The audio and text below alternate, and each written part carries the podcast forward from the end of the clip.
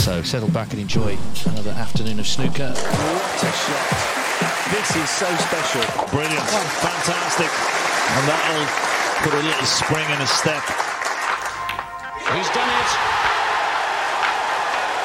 This is Snooker Club. This is Snooker Club, the World Snooker Tour official podcast.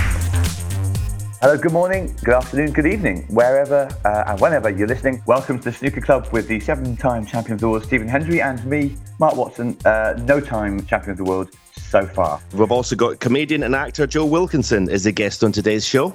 He'll be talking about how he is the best friend of Steve Davis, although we don't actually have any verification on that from Davis.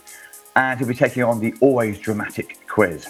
Speaking of drama, how good was the shootout last week in Swansea? Yeah, We'll be looking back at all the action and discussing which players are under pressure to perform in the Scottish Open this week, the final ranking event of 2023. Uh, and loads of emails have flown into the inbox this week, so let's get cracking with episode seven of Snooker Club. How are you doing, Stephen? I'm not bad. I'm not bad, but I've got a little. Uh, seen a little nice piece uh, in the media recently. Apparently, I'm a pantomime villain. Uh, A little piece you did. I don't want this. I don't want my words to be taken out of context. You're referring to uh, comments I made in an interview in the official program for the UK Championship, where I just well, I, look, I did use the phrase pantomime villain. Let's not let's not run away with it. Uh, they asked me what it was like to work with you, and I said it was strange because in the '90s, um, you, you, The 90s, always- you, you despised me. well, once again, once again, let's not uh, let's not put words into my mouth here. I just said basically that uh, it got quite annoying when you dominated snooker in that period, and uh, uh, sort of. So I quite enjoyed you uh, getting beaten by Doherty that final, for example, and by. But it was very. Um, yeah, I, I sort of didn't think it would get back to you. To be fair, I didn't think he'd didn't think he'd use that bit. I think he was just. I expected him to just use the bits where I said, "Oh, it's an absolute honour to work with Hendry." Um, you know the media; they're never going to use nice bits. They're never No. going to complimentary. Sure enough, always trying to run us down, trying to create division even between us on this. Uh, what all I can say is uh, I'm very fond of you now that you um, are struggling to pick up a frame. Ta- Talking about, obvi- obviously, I mean, I, so many people. Um, when I meet people, say, "Oh, would would you not be feel better? Would you not let Jimmy win one? Would you not let them to be more?" But I says, "No, no." And I did, I did a show at um, Link, Link, Lincoln Snooker Club the other night, and they played ten players. And as they introduced them, they introduced them. They said, "Oh, this is such and such," and his favorite player is. How many out of ten do you reckon that I was a favorite player? One. I bet Jimmy got a few. One. One out of ten. Is, well, I suppose it is quite bad. Yeah, Uh, I suppose zero would have been, you know, look on the positive side. yeah, yeah. They probably told someone you've got to say Hendry's your favourite player just because it's, it's too embarrassing. It's, it's zero. You didn't go out there to make friends, Stephen. You went out there to win. Exactly, exactly. Yeah, and, And, uh, uh, yeah, that's been that's been proven to be successful. That that, that mo. sure enough, yeah. Sure enough, you got the trophies and you didn't make any friends. So, uh, yeah, job done. Since our last podcast, we've seen Ronnie pick up his eighth UK Championship title. Uh, more recently, Mark Allen, the pistol, appropriately won the shootout. We'll get on to the shootout and an amazing week just gone in Swansea. But before we do, well, I mean, what can you even say about about Ronnie? A relentless champion, even now. Obviously, I was working there for the BBC, so I've seen Yeah. it all. There was two or three times in the week where he, he could have and perhaps should have lost. What he does now, um, and it's incredible. He basically just does enough to win. He doesn't. Um, he used to talk about in years gone by. Um, I, I don't bother, bother about results. I bother. I bother about my performances. It's now sort of turned full circle. Yeah. It's now about. It's now about not about the performances. It's about getting the wins, which makes him a much much more dangerous proposition. Um, Yeah. So yeah, there was two or three times during the week where he could have lost, didn't play his best, and in the final. Uh, you know, it started started well, and then four four. I must admit, when it went to seven seven, I was commentating in the last session. I thought Ding was going to win. Ding made a Yeah. century. He just found a gear at the right time, and that's what the great champions do. Like you say, he spent most of the week saying, "Oh, I'm playing rubbish. I'm not really uh, as usual." Yeah, he was. He was saying. He was saying like it wasn't. It wasn't at his best, but he, he- I mean, he did. Yeah. As I said, he did qualify it by saying that he was trying his best just to do what he needed to do to to get the result. And as I say, that makes him so so much more tougher to beat for for the for the rest of them. There's nothing more frightening than Ronnie O'Sullivan that actually is going all out to win. Exactly. Hello, I'm Judd Trump, and whenever I'm flying around the world, I listen to the World Snooker Tour podcast, The Snooker Club. A peak of 2.6 million people watched the Mr. Q UK Championship final on BBC, which is higher than other major sporting events such as Ryder Cup, Test Match on Sky, the European Formula One Grand Prix on Sky, the Football League playoff final. And um, also, World Snooker announced that every day of the Masters has sold out already. 30,000 tickets, every session gone. Snooker is popular, Stephen. People are watching it. People say, oh, nobody watches snooker anymore, but these figures show that, I mean, it's still very, very popular, obviously against these other, you know, huge sports, but snooker yeah. still, you know, stacks up very, very healthily. Uh, one thing, speaking of Ronnie, well, we're always speaking about him, but before we move on from Ronnie, um, one thing I noticed in in his post match interview with World Snooker was that he said about himself he doesn't have the best cue action. He said that Trump and Robertson both mm. had a better cue action. What do you think? Obviously, is if you're not a player yourself, it's quite difficult to get into the nuts and bolts of, of cue action. Robertson's is always regarded as one of the best. I know that, but what yeah. do you think? Is it is it just that Ronnie's he's so good that the technique side of it goes out of the window a bit? He's I, just got his own thing. I, I, think I think he has got fantastic cue action. I think he's got great great. He goes through the cue ball beautifully well. He, he strikes the cue yeah. ball beautifully. Um, when you watch closely, there's a lot of movement when he's sort of doing his waggles before he strikes the cue ball. You know, there's there's, there's a bit of movement yeah. in his body that is not textbook. Um, yeah. Judd is certainly you wouldn't say is textbook because the way he aims and comes across the cue ball um, is so natural. But you couldn't teach that, and you certainly wouldn't want to coach Judd out of that. Um, but if you look at the likes of Robertson if you wanted to sort of build a, a snooker robot, that would that would be that would be pretty much what what you would look for because it's so straight. But even with Neil, it's slightly to the side of his chin because he's got a more dominant eye. So you know that you know middle of the chin would be yeah. you know both eyes both eyes dominant. Um, so even he's got his own sort of um, little little quirk. But yeah, Robertson is probably the benchmark when it comes to technique and snooker. I was going to suggest maybe he is a robot, but actually he's had his troubles this this year. If if he'd made mm. a hmm. robot, uh, if Robert yeah, was a robot, well, he'd, he'd, be functioning a, malfunction. A yeah, yeah. It's a system failure if he is a robot. yeah, it's interesting, isn't it? If, if a player gets to a certain has a certain level of talent, then like you said, there's sort of no point trying to pick apart their technique. You just they just do what they do and it works. And that's as we've said, Ronnie always exaggerates these things. His cue ball action must be decent because otherwise he, he puts an awful lot of balls for someone that hasn't, hasn't got a great. Yeah, it's. I mean, the, the, the control he has in the cue ball, um, you couldn't do that if you had a technical fault or a bad technical fault. Look, everyone misses pots, even Ronnie, and when you miss a pot, more often than not, it's down to see you haven't cued it properly or you, or, or, or something's gone wrong. But generally, um, the way he strikes the cue ball is as good as it gets, basically. Yeah. There you go. So if you're listening, Ronnie, we think your cue ball striking is absolutely fine. I'm sure he's delighted that we, we're, yeah, we're happy with it. He will be, yeah. Just keep plugging away, Ronnie, and you will get there. Snooker can be tough, but you'll get there. Hi, I'm Luca Brecel, and when I'm driving around in the Ferrari, I love listening to the WST official podcast, The Snooker Club. Before we move on to the shootout, uh, last week on the 147 pod, there was a teaser for an interview with Ronnie's documentary director, Sam Blair. We're going to tease you even more now and hold that back to the new year because the piece will be going in the printed program for the Masters. So make sure you get a copy of the program if you're going to Ali Pali.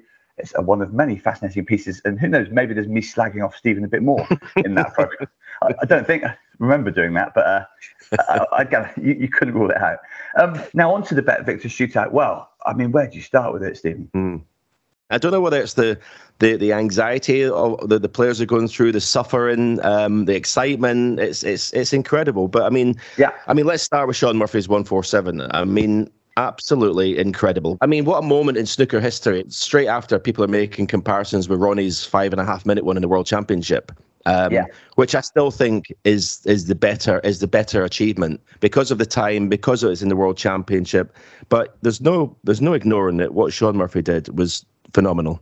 Fantastic effort. Yeah, I mean, yeah, it's difficult to compare it, isn't it, with with one in different circumstances because um, it makes you realise how insane Ronnie's five and a half minute one was really. The fact that Shaun Murphy had, you know, clocks beeping and after five minutes you've got a 10 second shot clock now.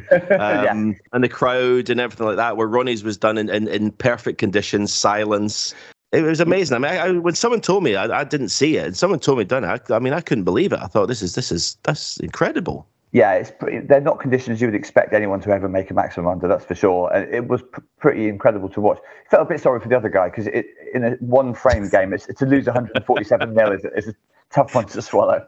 I've seen Robertson on Twitter saying it doesn't compare with some of the classics at the Crucible just because the shootout is a, a bit of fun compared with that, and it is fun, but um, still Listen, I, I, hear I hear his argument. I do, but I mean, yeah. the fact that you and you you're only playing one frame, you've got all that atmosphere. You know, one chat, and, and that in that one frame, in that ten minute span, with 15 seconds a shot, then 10 seconds a shot, you've made a 147. You've had you've played the perfect frame of snooker within that time frame.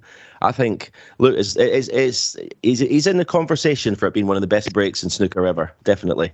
There you go. Obviously, there was an unbelievable game between uh, Si and Wilson, which went to a well a shootout mm. within a shootout, a blue a blue ball off. That was something to watch as well.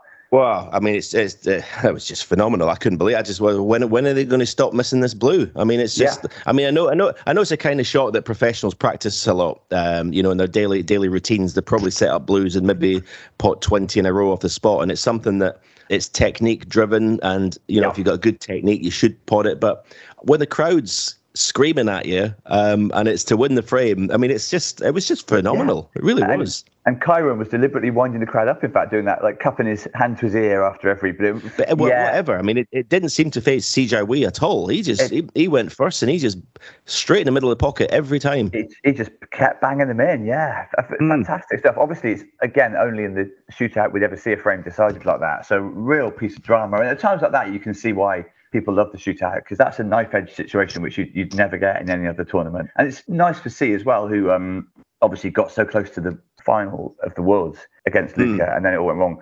So he's shown yeah. there that he can handle himself under pressure, obviously. He's a cool customer. He's, he's, he's going to be around for a long time, um, CJ. We really is. To cope with that pressure, but look like you're enjoying it as well. That's, that's uh, yeah. that, that was really good really good. Yeah, you don't, you don't, see players grinning as much in most tournaments as, as you do in the shootout. It definitely does look like a real laugh to be part of. But as we've said, not for you, Stephen. Maybe if we got two minutes a shot, I might look at it. That'd be great, actually, a handicap, handicap system. and uh, and if, if it said, ladies and gentlemen, please be quiet now for Stephen Hendry. yeah. I'd have loved to be in that arena myself uh, on Saturday night. There were so many players there including some that we've not seen that much before. Egypt's Mostafa Dorgham won his first ever pro match. Um, loads of wins for other young talents. Uh, Jack Boyk, who's 16, Oliver Sykes, 17, Stan Moody, we've talked about before, 17, Liam Pullen, uh, 18, Dylan Emery, 22. In fact, half of the field in the last 16 were 30 or under. And of those eight, Si, of course, is 21, Liam Davies, 17, and the Ukrainian Yulian Boyko is um, 18. So a lot of talent coming through. The most notable kid, though, 13 year old Sean Liu. He beat Ishpreet Singh 57 52 in a nail biter in round one. And true fact, you might have seen this, he's actually named after Shaun Murphy.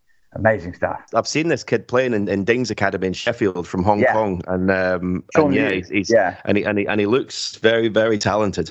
Um, people always say, "Oh, that you know, thirteen year old, forty. It says, oh, what a great um, sort of prospect." But being that young, it's like there's, there's so so many, as you know, as, as a teenager, and ever distractions before. You know, you've got to keep to try and keep in that path to be in sport.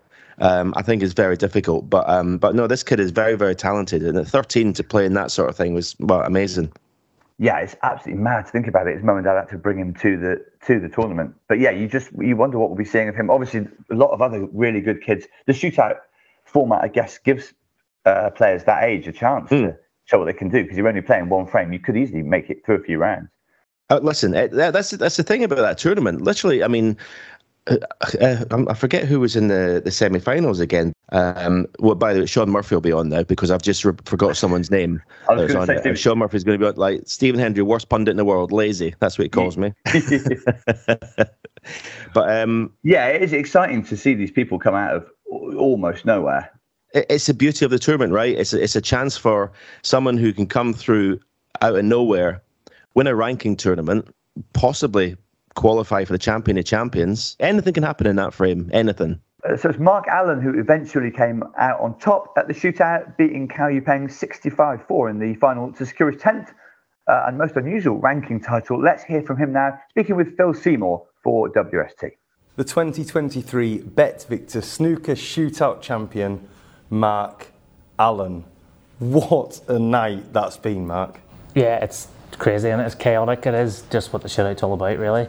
Uh, but you always feel if you can get into that final session on the last day, that last 16, everything happens so quickly, and after that you can get on a bit of a roll. So yeah, if you just get into that last session, you, you feel like all those 16 players has a good chance of winning. So I'm glad to come out on top. It's a box ticked in the sense that at the end of the tournament, and I won the tournament. No, that's what I want to do every time I enter one. So I'm not going to put it anywhere near like the likes of the Masters of the UK or Northern Ireland or things like that. That's you know, be realistic about where the, the event is on the sort of grand scheme of things, but.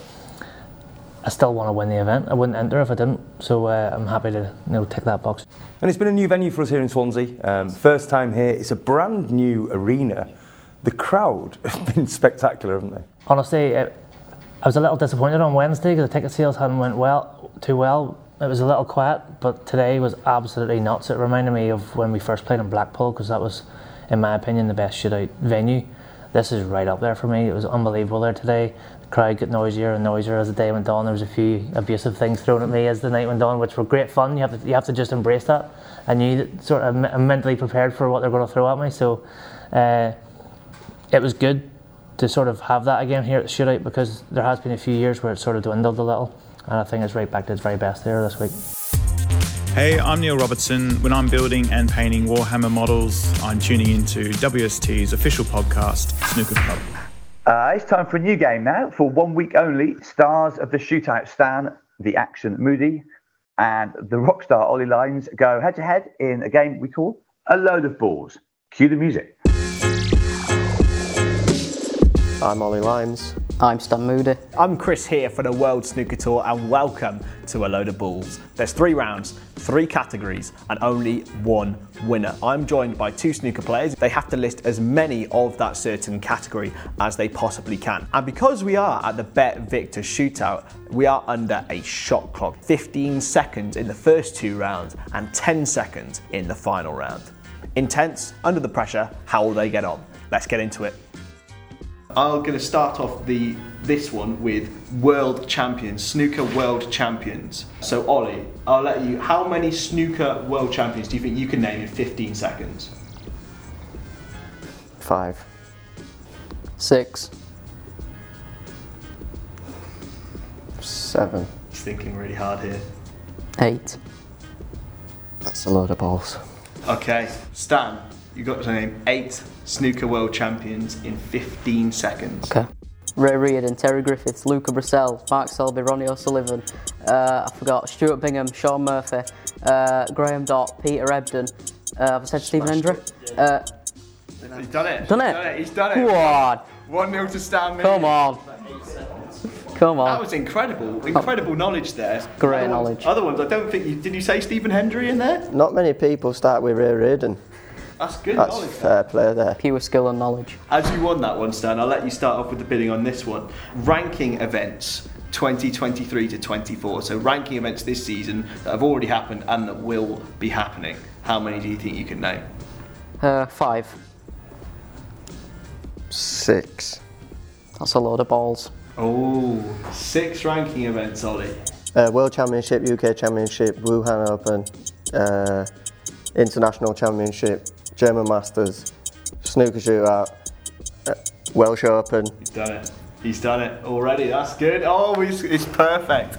Okay. Finally, now this I think is a true battle of wit for the playoff. And this, you only have 10 seconds. So, like the second half of the shootout, you only have 10 seconds to name Oh, this category.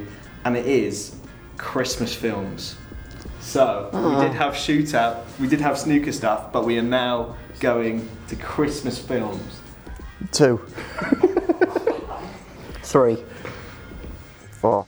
That's a load of balls. Ooh, so what was that? Four for the win, for the win for Oli Lines. No Second pressure. Win today. No Um, pressure. Can we have the clock ready, please? Home Alone, one, two, three, four, five, six. Elf, Santa Claus. How many, is Are we that? allowed How many Home Alones is there? You've said five and six, so that's a foul. You've timed out. Is there a five and six? Is there a five and six? No, there is not. Oh. There isn't. There isn't. That's a that's a concession. Do you know what? I, th- I think we'll give it. We'll give it to you, Oli. Disgraceful. The refereeing is disgraceful. It was poor that. I want my money back. Well, there we go. Uh, thank you very much to these two guys. I'm Stan Moody, and that was a load of balls. I'm Oli Lines, and I won, and that was a load of balls.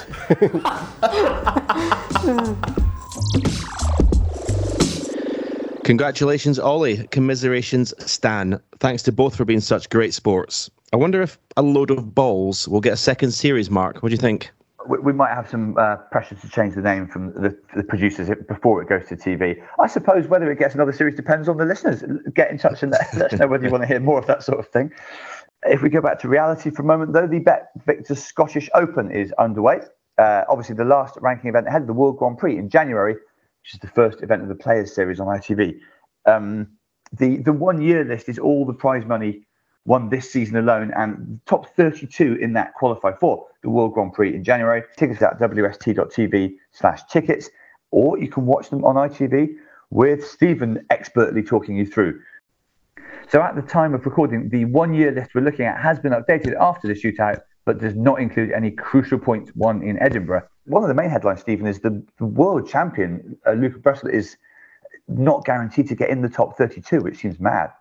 Yeah, yeah, in, in, incredible. Really, he's, he's just not had a, a, a, great start to to his season as as world champion. Um, you know, he's obviously had a had a had a lovely time after winning the world championship. Snooker's probably not been at the forefront um, of of his of his thoughts since winning it. He's been he's been enjoying it. Um, yeah, and I think he actually came out in UK to say that he he spent four hundred and forty thousand pounds on cars, and that the reason for doing that was to make himself hungry again, make himself uh, hungry to win. He actually said that on TV in, in, in his interview well, deliberately emptied out his bank balance so he would have yeah, pretty much, which is a bit, but quite radical. I mean, he's, he's, he's, he's pretty radical in whatever he did. I mean, he didn't practice and he won the world championship, and now he's yeah decided to to spend that money to make himself hungry to to perform. So it's uh yeah, yeah. It's, it's a new way of doing it. It's one way of doing it. I think I'd be tempted to put a little bit away of that four hundred and forty thousand pounds, but uh, there you go, fair play. Yeah he's not he's, he's you know he's, he's not um, made the top 32 uh, mark allen actually that was a good win for him in the shootout because that that pushes him into it because he was struggling as well um, which was another would be another strange omission. Kyren wilson gary wilson struggling. Neil robertson's not there. A lot of the faces you would expect to be in there are not. Yeah, and it just goes to show that I guess what we've been saying, however well you play in these big tournaments, you've got to maintain it, you've got to keep focused. You can't just well, Luca, as you say, wasn't practicing at the time. Well, did you did you buy that at the time? Did you was it did it ring true to you that someone could win the worlds without you, you know like without playing that much around the, around the matches? I, I, I must admit I was skeptical when, when it when it was first came out during the World Championship. They said he hadn't practiced, but then then when I went out to to um, film a, a YouTube um, video with him after, like two or three months after, he told me and I'd like he just told me straight. He says, "No, I, de- I definitely I didn't practice. I didn't want to yeah. practice." But I did speak to him, him and his girlfriend in York, and um, he's getting back on it now. I think he realizes now he's he's a snooker player. That's his job is to go out and win snooker tournaments. And I think yeah. um, he's he's, yeah. he's back on it now. He's back practicing. Whether that's ten minutes a day, 15 minutes a day or, or an hour a day. But um, yeah, he, well, he, needs to he needs to get back back back onto it because at the end of the day, he's a snooker player. Yeah, and at the end of the day, he's got no money now because of all those cars. So uh, he needs another big win. Presumably, it wasn't like that for you. When, do you remember what it was like when you when you won your first worlds? You, I don't imagine you were just going out and uh, partying and like did it, it just make you more focused to to build on what you have?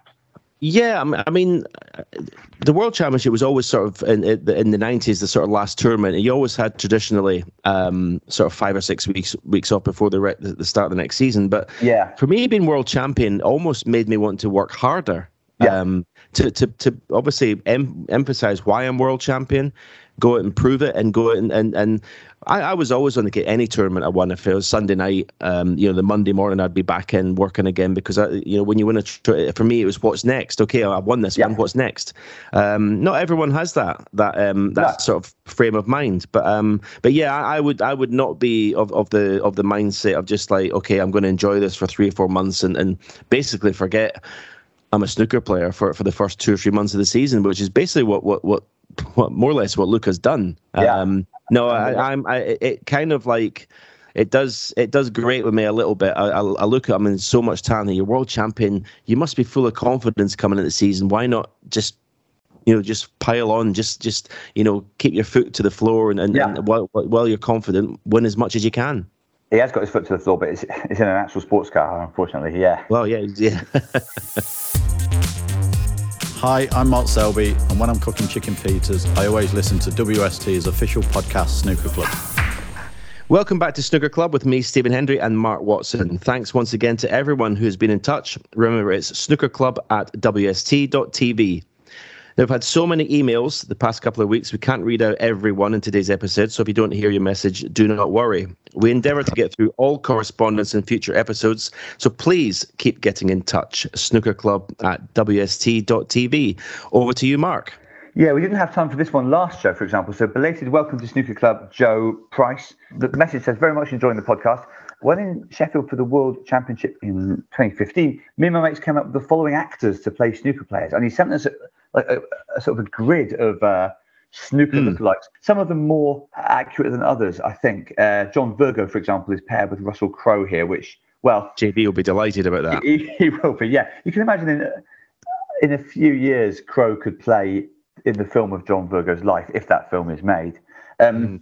You've also come out of it quite nicely, Stephen. Yeah. What, what's it? Christopher Schwartz? Is that is that his name? Yeah. I mean, he's, he's a handsome fella, but then uh, one might say the Thank same. you very you. much. um, Peter Ebdon, John Malkovich was a, was a was a good one. Yes, I think Ebdon and Malkovich is n- pretty much the most nailed on. Malkovich has got the same intensity of expression as well, and uh, yeah. that bald head really do, does the trick. Ken Doherty is paired with a female actress. With, with a with a lady, yeah. Any more snooker look like any more famous actors that could play snooker players? Uh, we'll be delighted to hear them. Good work though from Joe, uh, who also says Loving hearing about Stephen avoiding practice and playing golf. More of that, please. Well, we don't do that on purpose. That's just a theme There's plenty more where that came from. don't worry, Joe. if there's one thing we can promise is that Stephen won't yeah. try too hard on the snooker table. Yeah.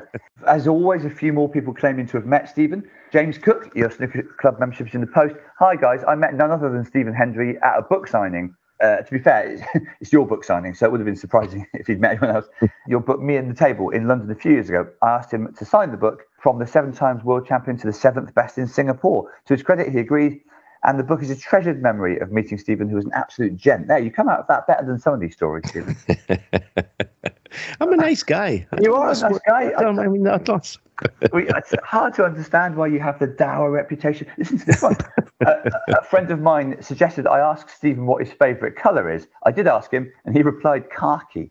Does he yeah. remember that encounter as well as I do? That that was obviously the khaki years. yeah, I've, I've, I've, I've moved up to a much more glamorous colour now, grey. Just listening to the latest podcast. This is Ben. I've attached a photo of the day I met the legend that is Stephen Hendry. Here, listen to this for a, a fun chat. Uh, it, it, was during COVID, hence the distance, but I even got a slight smile from him, he claims. There you go. you must have been really in the mood that day, Stephen. he says there's only two players that fit greatest of all time category for me, and it's that man there and Ronnie. Um, he says, I play for the love of it. And my my highest break is only 82, which, as we've heard, is Stephen would be happy with That's that. pretty good. Yeah. Um, just got and get to the century mark, though. Any advice? I mean, 82, as we said, is a pretty substantial break. But is there anything you could do to just, just get over the line? Um, I obviously say when I was a junior, before you make your first century, it's it's a century is a it's a huge stepping stone in a snooker players to make that century. Um, I mean, if if if possible, just just try and concentrate on the ball you're potting. I mean, it's very it's, it's not the yeah. greatest, most uh, uh, exciting bit of advice, but just concentrate on the ball you're potting at that time because it, the the danger is you're thinking ahead. You jump um, ahead, yeah. So yeah, yeah, one ball at a time. That's my best advice. There you are, Ben. One ball at a time. Uh, email from Cameron. He asks, this is interesting. I think. What is the oldest version of himself he would beat in a match with his current standard? I.e., would the current Hendry beat the 15 year olds? How far back would you have to go oh. before you could beat your old? So are you better now than you were as a teenager? Well, I mean, as a teenager, you, you were winning ranking titles. So, yeah. Um, well, I probably have to go quite away, quite a, a, quite far back actually, which is was quite disappointing. Um, because yeah. when my when you're young, you just play, you just go for everything and play and don't think of the consequences. So it's dangerous yeah. to play someone that plays like that. So yeah, um, thirteen on a six yep. foot by three foot table, maybe. yeah, fair enough. Well, we'll try and arrange that by some sort of uh, by some sort of time travel, I suppose. Thanks, Cameron. And to finish today's correspondence section, we've we've had a, basically a pep talk from Curtis. He says, "Hi, Mark and Stephen, enjoying the podcast." Nice when people start like that.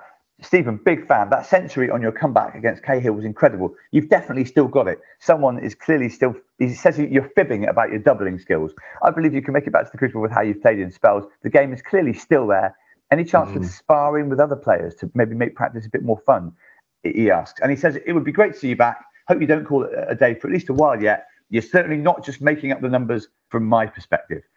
and he then says, Mark, loved your scenes on Mock the Week. Probably just to be kind um, And, and, then he ends by saying, shame this podcast will eventually end. So he's already oh. looking ahead to a time beyond this. Well, Curtis, again, one ball at a time, mate. exactly, yeah. No, but but uh, going back to um, sparring with other players, that was an idea I had for this season to to try and sharpen up my match practice. Um, unfortunately, it hasn't happened yet, but um, I think it will before certainly before entering the World Championship qualifying. I'll, I'll, I'll need to get some sort of sparring sparring practice with other players. Yeah, well, there's a lot of support out there for you still, Stephen, as you can tell from this. Uh, yeah, appreciate podcast. everything.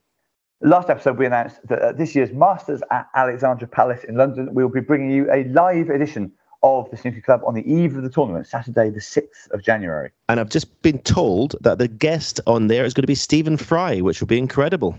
Yeah, it really is. That's exciting. Obviously, a snooker fan, big sports fan, Fry. Another another huge Ronnie O'Sullivan fan, I believe. Yeah, quite limited tickets for that. The uh, there's going to be a ballot for tickets, which opens on Thursday morning, tomorrow morning, and will close on Monday. So um, be quick, get your name down there. Head to wst.tv for all the details, and you could be watching me and Hendry and Fry, probably not in that order of uh, excitement, um, at Alexandra Palace in the first week of the new year, just before the Masters.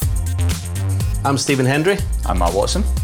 And this is Snooker Club, the official World Snooker Tour podcast. Now we welcome this week's guest, uh, one of the nation's most loved comedians, also an actor and a writer, very often seen on 8 out of 10 Cats, does Countdown, uh, Postman in Afterlife, and um, some way down the Taskmaster league table from me. uh, historically, mm. to be fair, he was put through even more stuff than me. It's Joe Wilkinson. How are you, Joe? Uh, hi guys. Yes, I'm fine. Yeah, thanks. Thank, thank you. I uh, what do I feel? I always feel a bit weird when you know when stuff stuff listed about you. I'm like, yeah. oh, how do I yeah, feel? I, an, underachiever. yeah, sometimes that first of all, how is your uh, snooker fandom? A few months ago, we I, I do a podcast with David and we were talking yeah. about how when we were younger we were obsessed, and then it's sort of as life got in the way, snooker had to take a back seat, and then we started to like we got we started speaking to Andy Goldstein to sort of reinvigorate our love of um, snooker, and during that process, we got to meet uh, Steve Davis. It was so thrilling. Well, yeah, and so like like kind of meeting Father Christmas or something because snooker was such a such a staple in my life. It was like it was so important. And then, as I say, like so so meeting uh, Steve Davis and now now yourself, Stephen. It's just like it is a thing we've we've made part of our lives to get back into snooker, and then we, as as we said, we we we were ships in the night uh, uh, up in Sheffield a few months ago, and. Uh, it was yeah it's just it was so important as a kid and then it sort of got lost in my adult life so we're, we're i'm bringing it back into my life at the moment how's it going with getting back into snooker well, it's great when you when you become friends with Steve Davis. That's well, a, that's, yeah. that's that's a massive plus, and a huge thing happened. We um, we got an email from him and he was uh, he's obviously now uh, as i'm sure everyone knows uh, a techno dj yeah, yeah. It's, it's, come up before this weird career flex of his yeah and, and he supported blur mm. at wembley and uh, unbelievable Unbelievable. The most random thing I think I've ever heard. Oh, it's you, you, it's an email you read three or four times. To be honest. uh, well, I think I said on the previous episode. I walked past it a poster on the tube, and I had to stop and properly work out whether my eyes were photoshopping uh, Steve Davis on these posters. And he said, yeah. "Look, c- come along." And we, um, before the gig, we went on stage at Wembley and uh, and met Steve and got a hug from Steve Davis in the centre of Wembley. Wow. And I, I, I, felt my knees going. I was like, "This is." this is too yeah. much to take in. In York last week for the UK Championship, I said I was in the studio one, one day with him, and I said, where have you been? This was on the Saturday at the end. We've been there for a week. You never see him anymore. He basically turns up at the venue to do his work, and then you never see him. We used to like maybe see him in the bar or go out for a meal. You basically never see Steve Davis anymore. I think like a, uh, some a hermit or something. I don't know what, what the word is. You just you just like, never see him. He's making music, I think. Well, yeah, he's he's hanging out with Depeche Mode or something. he's just like he's a DJ first and a snooker pundit second. Now, just just like you're a golfer first and a snooker pundit. yeah. But Joe, you had you had Barry Hearn on your on your Chatabix podcast. Oh, how, yeah. how, how did that go? Oh, another person I was utterly in awe of. I'm in awe. Like Barry Hearn is another person who was sort of. Uh, he was always in the background of all the things I was obsessed with. Right. Yeah. And so he came up, genuinely lovely man. I felt. Uh, even though I'm 48, I felt like a child in his presence. Yeah. like he felt like a grown up who's got things going on, and I was like, ah, okay. I mean, Uh, Barry Hearn, he does have a lot of stuff going on. To be fair, to be I, I fair, think, still busy as a bee. Yeah, to be yeah, I, fair. I think most people would feel like a child. How, how's your uh, your Patrick Bamford podcast going? Because it could be a nightmare working with a with a, a sports. I, I, I can tell you that. All the- he's he's one of the few who's an absolute gent. No, he's lo- it's lovely, and it was um, a bit of a dream of mine to uh, yeah, yeah meet and become friends with a footballer. He said, "Would you give up? Would you have given up a career in comedy for a ten year career as at Gillingham?" And my brain immediately went, "Yes." Absolutely, absolutely. I would have done anything to be a, to, to be in sport. And like comedy's, you know, great, whatever. But I keep saying to you, yeah, yeah, whatever. But sport is where you know, like that's the thing in my life where I'm hmm. like, I just, it's just, it, it just consumes me. Yeah, I'm the, I'm the same. And when you meet a sports person, it is much more ah, exciting than meeting yeah. else. oh, you know. like completely. It's, I still like was talking about when I saw you across the, the Crucible, Stephen. I was like, like a child going, going, oh god, oh god. So, are you a fan of every sport, Joe? Yeah. You watch all sports. I, I, the Olympics is like heaven for me. Right. That is where it's like you just got the opportunity to see the very, very best in the world at everything. I had the pleasure of meeting Greg Rutherford after quite soon after, and that was like I remember Sean Lock literally saying to him, uh, like sort of thanking him. Uh, you know, Sean was a, a very like uh, over emotional person No. publicly, and he sort of thanked Greg on behalf of the nation. And I was like, that's what the Olympics did. It's like, yes, thank you, thank you. You gave us so much joy. It was just such a um, amazing time. Yeah. So Yeah. I hoo- hoovered it up. I've always, I was always obsessed with the amount of dedication it took to be a snooker player. That was always my. Yeah. You- We used to get not a lot, but like glimpses behind the curtains, and it would say, I remember some, uh, probably like grandstand or something, and it was like they'll practice for three hours in the morning and four hours, in, and, I, and I just couldn't get my head around. Right, I'm out. Sorry, doing something for seven hours a day. You insane. Like it just that was the bit I've always been obsessed about in snooker is, is the work that goes into it. Because the two things that I found, when found out speaking to Steve is like that you need absolute talent and education. It doesn't matter because I said if I worked at snooker for ten hours a day for the next ten years, would I get anywhere? He's like, absolutely not. You've got to have this raw, stupid talent and dedication, and then you've got a chance. And Yeah. I was like, okay, I'm not going to do that. Right. Okay. Well, I haven't got, haven't got either of those. So yeah, yeah, yeah. Well, it's interesting, though, isn't it? That the work rate that like it's just you saying people are like going, oh, he only made an eighty. Like, go on, then. yeah. I know. Go on, then. Feel like hand up the QC. You try it then. yeah, I think I think I've done fourteen. Is my record, I think. Yeah, that's about my level, I think. A couple of reds, a couple of colours, and uh, sit down. And and two of those were an absolute I was going to say you didn't think the black was worth 13 points, did you? the way I play. You play it your way, Stephen. I'll play it mine. Just written your autobiography, Joe. Is that right? How was how was in, that the, in, the, in, the, in the loosest possible terms, it's actually uh, well, it's actually an illustrated lie, basically. Illustrated. right. yeah, I'll show you the. Uh, I, you know Henry Packer, don't you, uh, Mark? I do indeed. Yeah. Yeah, he, he illustrated my. So it's um, basically it's like a comic book illustrated.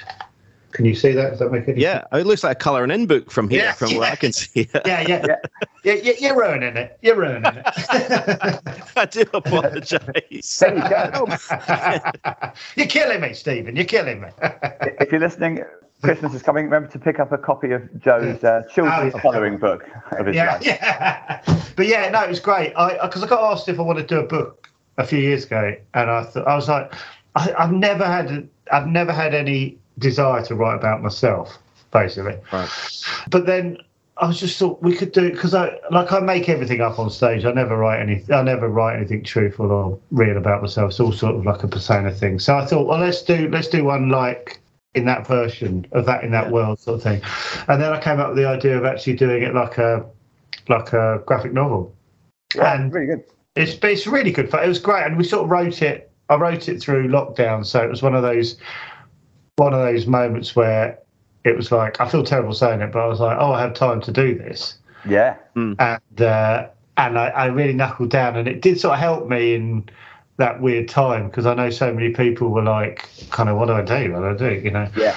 And um, it sort of saved me a little bit. So it was a bit, it was a real passion project, and I, I've been really, really, um, really lucky with how uh, brilliant Henry was to work with, and I'm, I'm on his coattails because his illustrations are absolutely He's a very talented guy. Henry. Yeah, yeah. So I'm holding on for dear life with him.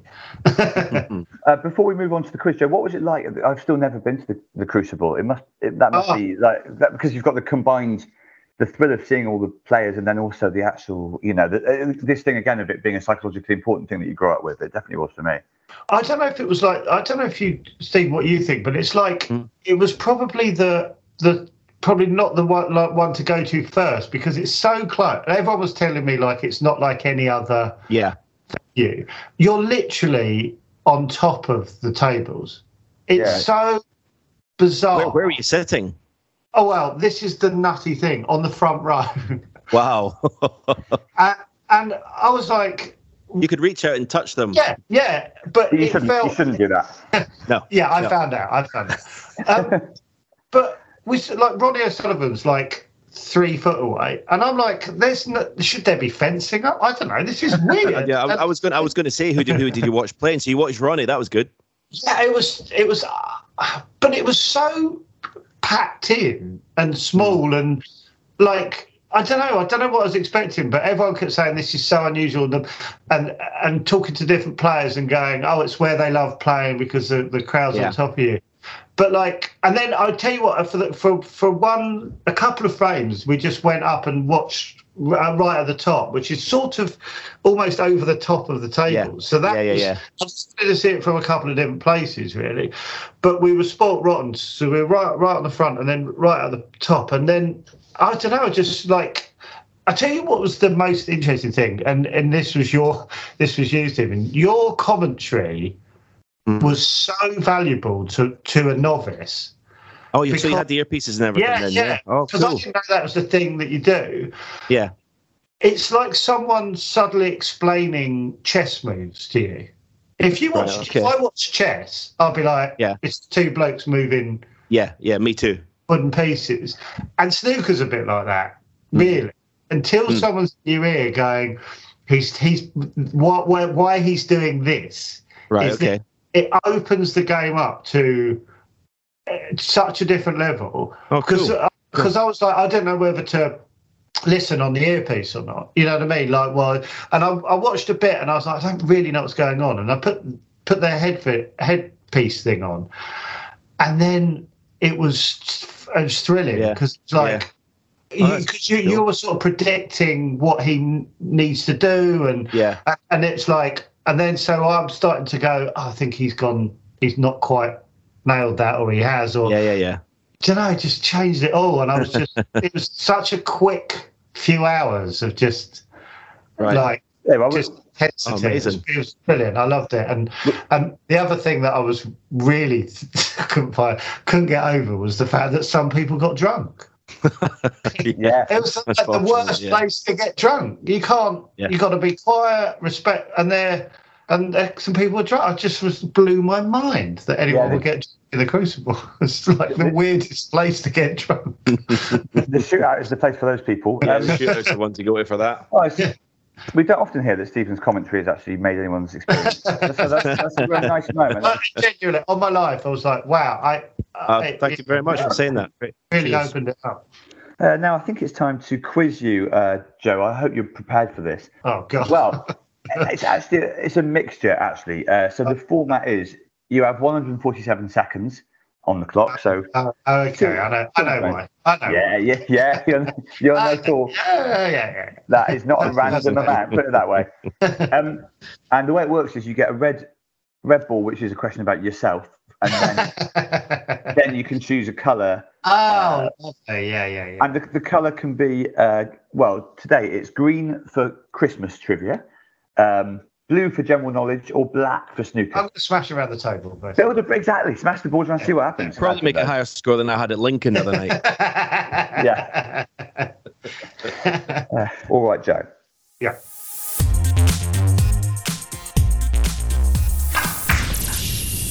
I was going to say, nice, easy one, just a red to start you off. Might not actually be that easy. What year did you first appear on 8 out of 10 cats? Oh, uh, 2013. Oh, I've got 2012 here. Yeah, I don't know. There you are. Straight away, then, then muttering at the bar. Um, oh no.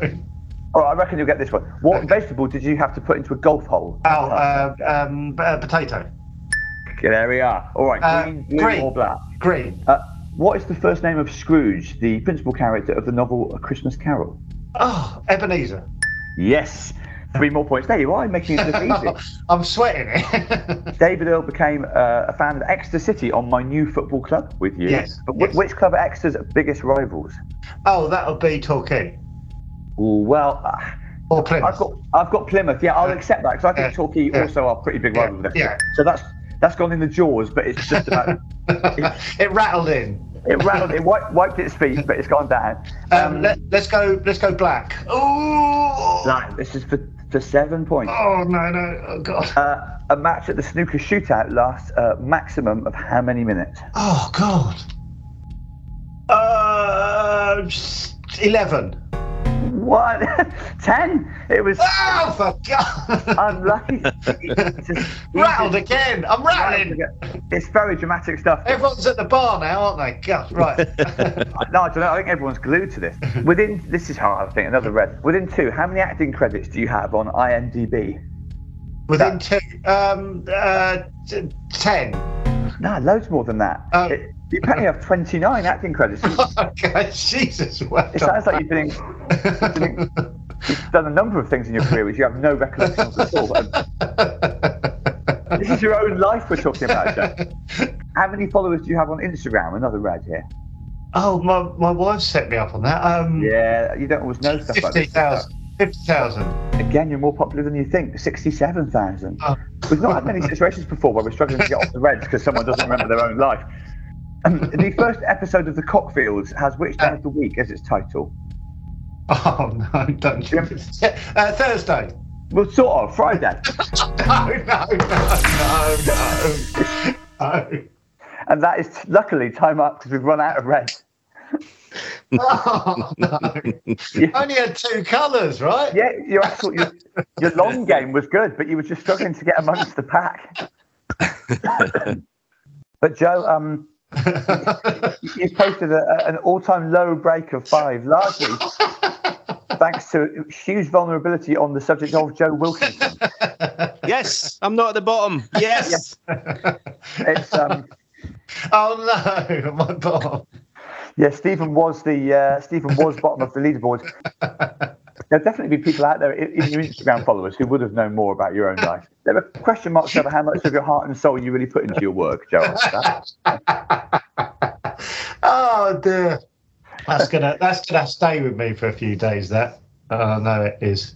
Uh, we've said that the, the pressure of the big occasion can do it to anyone. Still, thanks for thanks for coming on, Joe. No, thank you, thank you so much. Thanks very Um, much, Joe. Great to meet oh, you. pleasure. And you, and you, and um, I'm sorry I blushed at you when we uh, crossed paths. no problem. I found it too overwhelming, if I'm honest. Uh, yeah, Ali Pali's the next one you want to go to. Oh yeah, right, definitely. Okay, that's the one. Oh yeah, how are you with Snooker Loopy, Joe?